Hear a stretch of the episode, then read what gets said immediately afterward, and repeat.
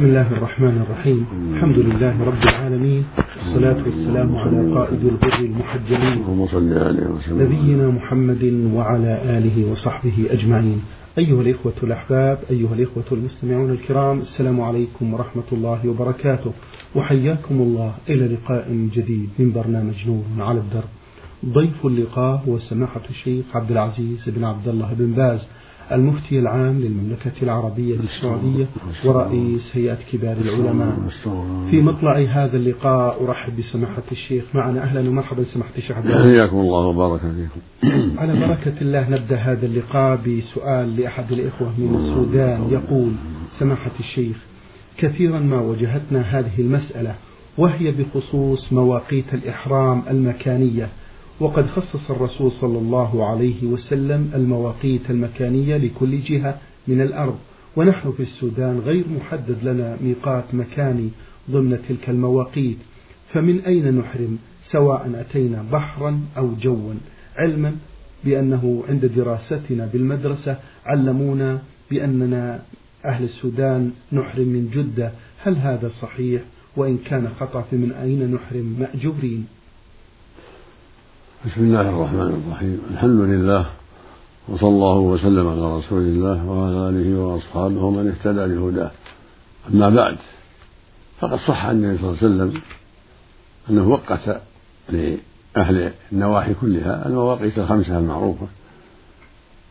في الصحيحين من حديث ابن عباس رضي الله عنهما قال وقت النبي صلى الله عليه وسلم لأهل المدينة ذا الحليفة. وهي معروفة. سمى الآن ابيض علي ولأهل الشام الجحفة وسمى الآن رابغ محل رابغ الآن. ولأهل نجد قرن المنازل. وهو يسمى الوادي قرن يسمى بعض الأئمة السيل. ولأهل اليمن يلملم معروف أيضا. نعم. وفي رواية عائشة وجماعة أهل العراق ذات عرق. هذه خمسة مواقيت. قال فيها النبي صلى الله عليه وسلم حديث ابن عباس هن لهن ولمن أتى عليهن من غير أهلهن ممن أراد الحج والعمرة. ومن كان دون ذلك فمهله من حيث أنشأ حتى أهل مكة من مكة. فذو الحليفة للمدينة ومن أتى على طريق المدينة. والجحفة والآن يحرم الناس من الرابع قبلها بقليل ميقات لأهل الشام ومصر والمغرب والسودان. كلهم من هذا من هذا الميقات فميقات السودان الجحفة. إذا حاذوها من طريق البحر أو من طريق الجو أحرموا. إلا أن يأتوا من طريق المدينة يحرمون من أبي علي من ذي الحليفة أو يأتوا من طريق نجد يحرمون من طريق من ميقات أهل نجد وادي قرن السيل. أو يأتوا من طريق اليمن من طريق اليمن كذلك يلملم ومن طريق العراق ذات عرق. أما جدة فليست ميقات إلا لأهلها. جدة ميقات لأهلها الساكنين فيها. وأما النواحي الأخرى فليست ميقاتا لهم. لكن زعم بعض إخواننا في السودان أن بعض الطرق من السودان إذا سلكوها من البحر لا تحاذي الجحفة وإنما تحاذي جدة رأسا قبل الجحفة. فإن صح هذا أن هناك طريقا بحريا من مور السودان أو غيرها من مواني السودان إذا صح أن هناك طريقا لا يمر بجحفة بل يمر بجدة أولا يحاذي جدة أولا فإذا يحرم من جدة. إن صح هذا. وإلا فالمعروف أن طريق أبناء السودان يمر على أول شيء على الجحفة وهي رابغة لها. من طريق الجو كذلك. فعلى أبناء السودان يحرمون من الجحفة إذا حالوها من جهة البحر وهكذا إذا حالوها من جهة البر. إلا إذا جاءوا من طريق المدينة فمن ميقات المدينة وهكذا غيره. وهكذا أهل مصر والشام والعراق مصر والشام يأتون يحيون من الجحفة وهكذا المغرب. أما أهل العراق من ذات عرق إذا جاءوا من طريق العراق. أما إذا ذهبوا إلى المدينة من المدينة أو اليمن من ميقات اليمن. أما من كان دون ذلك من كان في الجيمة مثلا أو في البحرة يحرم مكانه يحرم مكانه نعم. جزاكم الله خيرا سماحة الشيخ. هذه رسالة وصلت من مستمعة للبرنامج تقول هل تجوز الصلاة في المكان الواسع أي أمام باب السلام في مكة أي خارج الحرم علما بأنه يوجد أماكن واسعة داخل الحرم في صلاة الجماعة وكذلك هل تصح الصلاة في بئر زمزم؟ الواجب الدخول الواجب على من الجماعة الدخول إلى المسجد والصلاة مع مع الجماعة في المسجد. فإذا كان هناك صفوف من الخارج فلا فلا حرج يصلي معهم. أما أن يصلي وحده من الخارج لا يدخل يصف مع الناس. ولو فرضنا أن هناك صفوف في الخارج وصفوف من الداخل وأمكنه الدخول فإن المشروع له والأفضل أن يدخل حتى يكمل الصفوف الأول. ولا حرج الصلاة في زمزم وعلى ظهر زمزم على ظهرها لا بأس. نعم. بارك الله فيكم. هذه رسالة وصلت من الجزائر. السائل لم يذكر الاسم في هذه الرسالة ويقول مما ثبت عن النبي صلى الله عليه وسلم رفع اليدين عند القيام من الركعتين في صلاة ثلاثية أو رباعية. ما الراجح يا سماحة الشيخ من الأدلة في رفع اليدين قبل القيام أم عندما يستوي المصلي قائما؟ السنة عند القيام. يرفعها عند قيام من التشهد الأول إلى الثالثة. عند قيام يكون رافعا لا حيال من منكبيه أو حيال أذنيه. حال الرفع هذا هو السنة. نعم. السائل يقول في سؤاله الثاني في مسجد قريتنا يؤذن لصلاة الفجر قبل وقتها بحوالي نصف ساعة تقريب تقريبا بناء على تقويمات بعض المنجمين كما وصفها بعض المؤلفين في الفقه. وفيما يكون الصبح مقدما على وقته بعشرين دقيقة على الأقل. ولا ينتظر الإمام بعد الأذان إلا بضع دقائق تقام الصلاة قبل دخول وقتها. وهذا مخالف النبي صلى الله عليه وسلم. كهذه التقويم تذكر سبع أوقات للصلاة لا خمسة كما هو مجمع عليه.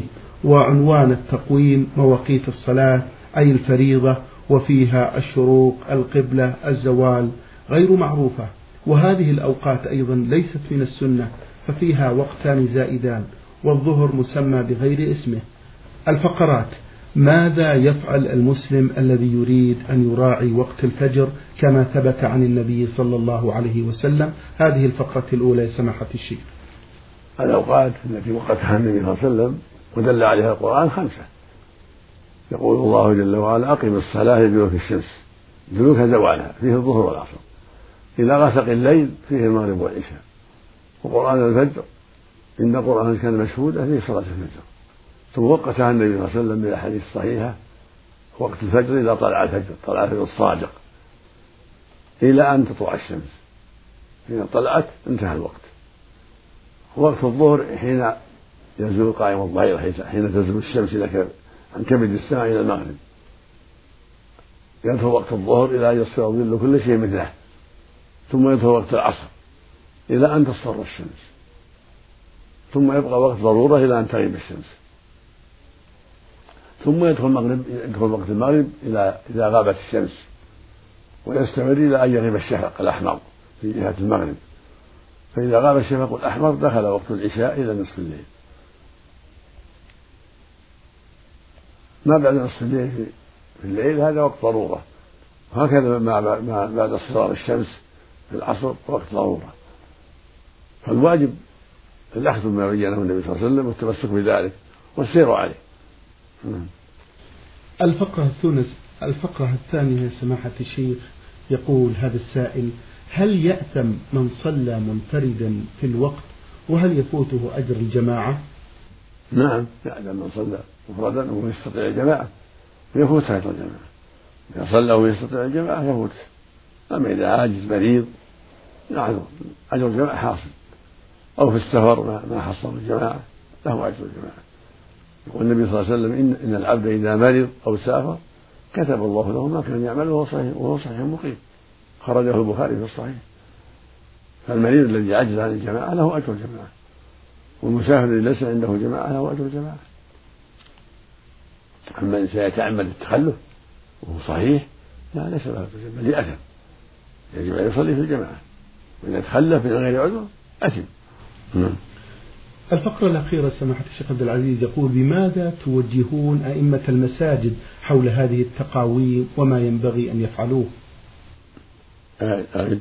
يقول بماذا توجهون أئمة المساجد حول هذه التقاويم وما ينبغي أن يفعلوه؟ الواجب عليهم أن يتحروا الأوقات ولا يأخذون التقاويم إلا ما عرفوا إتقانه وضبطه وأنه موافق للأوقات التي وقتها النبي صلى الله عليه وسلم. وإلا فليجتهدوا في معرفتها بما بينه النبي صلى الله عليه وسلم. أما أما التقاويم التي لا لا تبالي ولا تعنى بالأوقات الشرعية فلا يلتفت إليها. لا بد أن تكون التقاويم منطبقة على ما بينه الرسول صلى الله عليه وسلم.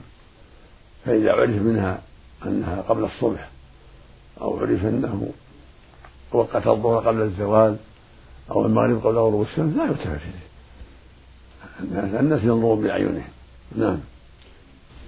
جزاكم الله خيرا سماحة الشيخ. هذا السائل الذي رمز لاسمه بسعد حا مصري ومقيم بالمملكة العربية السعودية يقول ما هي كيفية صلاة الاستخارة؟ وما هو الدعاء المشروع؟ وهل يكون هذا الدعاء أثناء صلاة الركعتين أم بعد الانتهاء من الصلاة؟ صلاة الاستخارة بينها النبي صلى الله عليه وسلم. وهي أنه يصلي ركعتين إذا هم بأمر وأشكل عليه يصلي ركعتين ثم بعد الصلاة يرفع يديه ويدعو بما دعا به النبي صلى الله عليه وسلم وعلمه أمته. اللهم إني أستخيرك بعلمك وأستغفرك بقدرتك بقدرتك وأسألك من فضلك العظيم. فإنك تعلم ولا أعلم وتقدر ولا أقدر وأنت علام الغيوب. اللهم إن كنت تعلم أن هذا الأمر ويسمي باسمك. على السفر على الزواج وأشبه ذلك سمي هذا الأمر خير لي في ديني ودنياي خير لي في ديني ومعاشي وعاقبة أمري. فيسره لي ثم بارك لي فيه وإن كنت تعلم أنه شر لي في ديني ودنياي في في ديني ومعاشي وعاقبة أمري فاصرف عني. واصرفني عنه. وقدر لي الخير الخير حيث كان ثم أرض إليك هذا هو الدعاء. في الاستخارة. يرفع يديه ويقول هذا الدعاء بعد الركعتين في الضحى في الظهر في الليل. أي وقت يفعل في الضحى في الظهر في الليل. ما في أوقات ما وقت وقت الاستخارة واسع يصلي ركعتين يطمئن فيهما ثم يقول هذا الدعاء بعد السلام يرفع يديه ويحمد الله ويصلي على النبي صلى الله عليه وسلم. هذه السنة يحمد الله أول صلى على النبي صلى الله عليه وسلم لأن هذا من أسباب الإجابة ثم يقول اللهم إني أستغفرك بعلمك وأستغفرك بقدرتك وأسألك من فضلك العظيم. فإنك تعلم ولا أعلم وتقدر ولا أقدر وأنت أعلم. اللهم إن كنت تعلم أن هذا الأمر يسميه باسمك. سفري إلى كذا زواجي بنت فلان شرائع الأمر الفلانية الذي أشكل عليه وأحب فيه الاستخارة. اللهم إن كنت تعلم أن هذا الأمر خير لي في ديني, في ديني ومعاشي وعاقبة أمري فيسره لي ثم بارك لي فيه. وإن كنت تعلم أن هذا الأمر شر لي في ديني, في ديني ومعاشي وعاقبة أمري فاصرفه عني. واصرفني عنه وقدر له الخير حيث كان ثم أرض نعم. جزاكم الله خيرا. هذه رسالة وصلت من مستمع البرنامج. المستمع رمز لاسمه بألف ألف ألف يقول قال الرسول صلى الله عليه وسلم في صلاة المريض صلي قائمة فإن لم تستطع فقاعدة فإن لم تستطع فعلى جنب. كيف يصلي المريض على جنبه وكيف يركع ويسجد مأجورين هذا من رحمة الله جل وعلا. لا يكلف الله نفسا إلا وسعها. فاتقوا الله ما استطعتم. إذا عجز الإنسان عن الصلاة قائما صلى قاعدا سواء قعوده متربعا أو محتميا. لا فرق في ذلك. أي قعود كان يجزي. لكن الأفضل يكون متربع. النبي صلى الله عليه وسلم إذا صلى جالس صلى متربعا. فإن عجز عن القعود صلى على جنبه. والأفضل جنبه الأيمن إذا تيسر وإلا على جنبه الأيسر فإن عجز صلى مستلقيا على ظهره ورجلاه إلى كعبه إلى القبلة. وإذا صلى على جنبه أو مستلقيا يكبر يقول الله أكبر بنية الصلاة في الإحرام ثم يقرأ الفاتحة ويقرأ ما تيسر معها ثم يكبر ناوي الركوع الله أكبر ناوي الركوع. فيقول سبحان ربي العظيم. سبحان ربي العظيم سبحان ناوي الركوع ثم يقول سمع الله لمن حمده. إذا كان إمام أو منفرد سمع الله لمن حمده. ناوي الروح من الركوع ربنا ولك الحمد إلى آخره. ثم يكبر ساجدا. ويقول سبحان ربي الأعلى سبحان ربي بالنية. ثم يكبر رافعا. بعض الشيء يعني في محل جلسة بين السيدتين؟ يقول رب اغفر لي رب اغفر لي. بعد رفع من السجدة الأولى. يقول رب اغفر لي وهو على جنبه ثم يكبر للسجدة الثانية. ناوي السجدة الثانية وسبحان ربي الأعلى سبحان ربي الأعلى وهكذا. حتى يكمل الصلاة. نعم. جزاكم الله خيرا سماحة الشيخ. السائلة عين عين من المدينة المنورة تقول لقد من الله علي بأداء الحج في السنة الماضية وقمت بجميع المناسك وأديتها والحمد لله. إلا عند الرمي رمي الجمرات لم أستطع الرمي من شدة الزحام. وناب عني في الرمي ولدي فهل علي شيء في ذلك؟ إلا إلا. نعم. أعيد الرمي إلا الرمي. نعم تقول ناب عني ولدي في الرمي فهل علي شيء في ذلك؟ إذا كانت عاجزة إذا كنت إذا كانت عاجزة عن الرمي أو خافت على نفسها من الزحام الشديد فلا بأس ما عليها شيء إن شاء الله. لأنها معذورة. نعم. في سؤالها الثاني تقول بأنها امرأة مطلقة وتقيم مع أولادها في بيته في بيت الزوج فهل يجوز لها البقاء في بيته أم تخرج؟ وهل يجوز أن تأكل من الطعام الذي يحضره الزوج لأولادها؟ وجزاكم الله خيرا. نعم. لا بأس أن تقيم مع أولادها. إذا كان على وجه ليس في خلوة ولا فتنة. أما إذا كان طلق رجعي فلا بأس. السنة بل الواجب. الله قال الله جل وعلا قال ولا يخرجن. قال ولا تخرجوهن. فإذا كان الطلاق رجعي طلقة واحدة أو طلقتين تجلس. لعله يراجعها. فإن كانت الطلقة الأخيرة بائنة أو مخالعة. فإن جلست للحاجة على وجه ليس فيه خلوة مع أولادها فلا حرج في ذلك. وإن خرجت في محل آخر ابتعادا عن الفتنة فلا بأس. لكن بعض النساء قد يحتاجن إلى هذا. قد تكون ما لها أحد. تبقى عند أولادها ويكد عليها مع أولادها ولكن لا يخلو بها. ولا بأس أن يتحدث معها أو تحدث معه. لكن مع الحجاب ومع عدم الخلوة. السائل يوسف عبد اللطيف العباد من الدمام يقول في هذا السؤال كثيرا ما نسمع. يوسف. يوسف عبد اللطيف العباد نعم. من الدمام يقول كثيرا ما نسمع هذه الأيام عبارة شاءت الأقدار أو شاءت الظروف. فهل في هذه العبارات شرك بالله عز وجل؟ لا يجوز هذا؟ الكلام شاءت الظروف أو شاءت الأقدار. كل هذا لا يصلح. وشاء الله سبحانه شاء ربنا شاء الله شاء الرحمن شاء, شاء الملك العظيم شاء ربنا. قال جل وعلا وما تشاءون إلا إن شاء الله. ولو دخلت قلت ما شاء الله لا قوة إلا بالله. المقصود أن المشيئه تنسب إليه سبحانه. لا إلى الظروف المخلوقات ولا إلى الأقدار ولا إلى غير هذا من الشؤون. لكن تنسب إلى الله وحده سبحانه وتعالى. هذا السائل الذي أرسل بهذه الرسالة مقيم بالمملكة العربية السعودية مدينة حائل سوداني يقول قال الله تعالى إن الله وملائكته يصلون على النبي. يا أيها الذين آمنوا صلوا عليه وسلموا تسليما. اللهم صل عليه. اللهم صل وسلم على نبينا وحبيبنا محمد. يقول السائل كيف تكون الصلاة على النبي؟ مثل ما علم النبي أصحابه عليه الصلاة والسلام. قالوا يا رسول الله أمرنا الله أن نصلي عليك كيف نصلي عليك قال قولوا اللهم صل على محمد وعلى آل محمد. كما صليت على إبراهيم وعلى آل إبراهيم إنك حميد مجيد.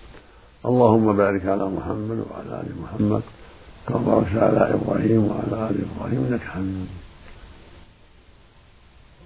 والاستغاثة هذه ألفاظ كثيرة. في لفظها اللهم صل على محمد وعلى آل محمد كما صليت على آل إبراهيم. إنك حميد مجيد. اللهم بارك على محمد وعلى آل محمد كما باركت على آل إبراهيم إنك حميد مجيد. في بعضها اللهم صل على محمد وعلى أزواجه وذريته كما صليت على آل إبراهيم. وبارك على محمد وعلى أزواجه وذريته كما باركت على آل إبراهيم إنك حميد مجيد. في نوع رابع. اللهم صل على محمد وعلى آل محمد كما صليت على آل إبراهيم. وبارك على محمد وعلى آل محمد كما باركت على آل إبراهيم في العالمين إنك حميد مجيد. والسلام كما علمتم السلام أيوة السلام عليك أيها النبي ورحمة الله وبركاته. هذا هو السنة قبل الدعاء. صلي على النبي صلى الله عليه وسلم. شيء من هذه الصلوات الواردة؟ من أي صفة وردت؟ ثم يدعو إذا أحب الدعاء. يقدم على هذا حمد الله. يحمد ربه اللهم لك الحمد. لك الحمد على كل حال. لك الحمد على جميع نعمك. ثم يصلي على النبي بإحدى هذه الصفات. ثم يدعو. نعم. يقول هذا الأخ السوداني مقيم بحائل ما هي الأطعمة التي حرمها الله على المسلمين؟ أرجو منكم الإفادة. نعم عاد. يقول ما هي الأطعمة التي حرمها الله على المسلمين؟ أرجو من سماحة الشيخ إجابة. بينها سبحانه في قوله جل وعلا في سورة المائدة حرمت عليكم الميتة والدم ولحم الخنزير وما أهل لغير الله به والمنخنقة والموقودة والمتردية والنطيحة وما أكل السبع إلا ما ذكيتم وما ذبح عن النصر هذه بينها بينها سبحانه وتعالى. هذه محرمات الميتة والخنزير والدم المسفوح. وما أهل به لغير الله ما ذبح للأصنام أو للبدوي أو للحسين أو للشيخ عبد القادر الجيلاني أو لفلان أو فلان. هذا يكون ميتة وحرم كل ما ذبح لغير الله. والمنخنقة التي تخنق حتى تموت بخيط أو غيره. والموقوذة التي تضرب عصا أو حجر حتى تموت. أو تردى من الجبل قالها متردية تسقط من الجبل. أو من محل رفيع تموت. هذه متردية. والنطيحة التي تنطحها أختها. تنطحها أختها. حتى تموت. تنطح البقرة أو الشاة أو العنز حتى تموت. وهكذا ما أكل السبع. ما قتلها السبع ميتة. وهكذا كل شيء يعني يعرف أنه ضار للإنسان يضره مثل طعام في السم في السم يضرك لا تأكله. يعني يكون حينئذ خبيث يضرك. لو كان في السم وهكذا. لحوم السباع المحرمة. كل ذناب من السباع كالكلب والأسد والنمر والذئب والهر كلها محرمة. وهكذا المخلى من الطير كالعقاب والباز والصقر. وأشباه ما له مخلب يصيد به الرسول حرم ذلك عليه الصلاة والسلام. كل ضار يضرك مثل الحشيشة تسكر الخمر دخان قات شيء الذي يضر يضر. أو يسكت يزيد العقل يجب تركه. نعم.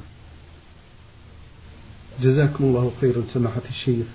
له سؤال أخير هذا السائل من السودان يقول سماحة الشيخ آه، يقتصر بعض الإخوة على قول صباح الخير مساء الخير بدل السلام عليكم ورحمة الله وبركاته تحية الإسلام. فهل من توجيه حول هذا جزاكم الله خيرا؟ نعم لا يجوز هذا. الواجب يبدأ بالسلام السلام عليكم. هو صباح الخير مساء الخير يقول السلام عليكم. وإذا قال ورحمة الله وبركاته أكمل وأفضل. ثم بعد ذلك يقول صباح الخير. صبحكم الله بخير مساكم الله بخير. كيف حالكم؟ كيف أولادكم؟ كيف أهلكم؟ ما زيادة. احتفاء طيب. لكن يبدأ بقول السلام عليكم. هذا أقل شيء. وإن زاد رحمة الله وبركاته كان أكمل. وهكذا كان النبي صلى الله عليه وسلم مع أصحابه. ودخل مرة عليه رجل فقال السلام عليكم. فقال عشر. يعني عشر حسنات. ثم دخل آخر فقال السلام عليكم ورحمة الله. فقال عشرون. يعني عشرون حسنة. يعني حصل له عشرون. ثم دخل آخر فقال السلام عليكم ورحمة الله وبركاته. فقال ثلاثون. يعني ثلاثون حسنة. هذا الفضل في هذا في هذه الصيغة. ردا وبدءا. بدءا وردا. نعم.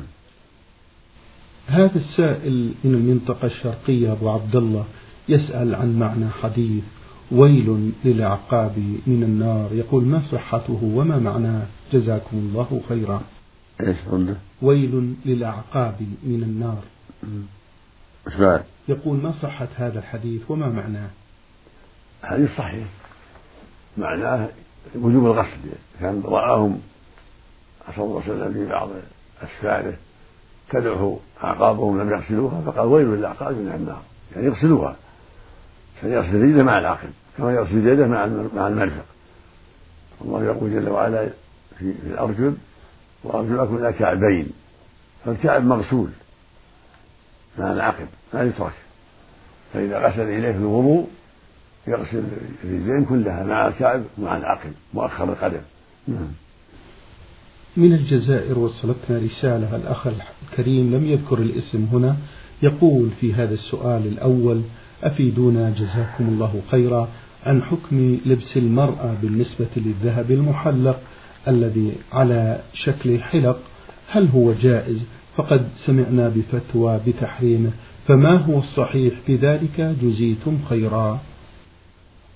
الصواب حل الذهب المحلق وأنه لا بأس به.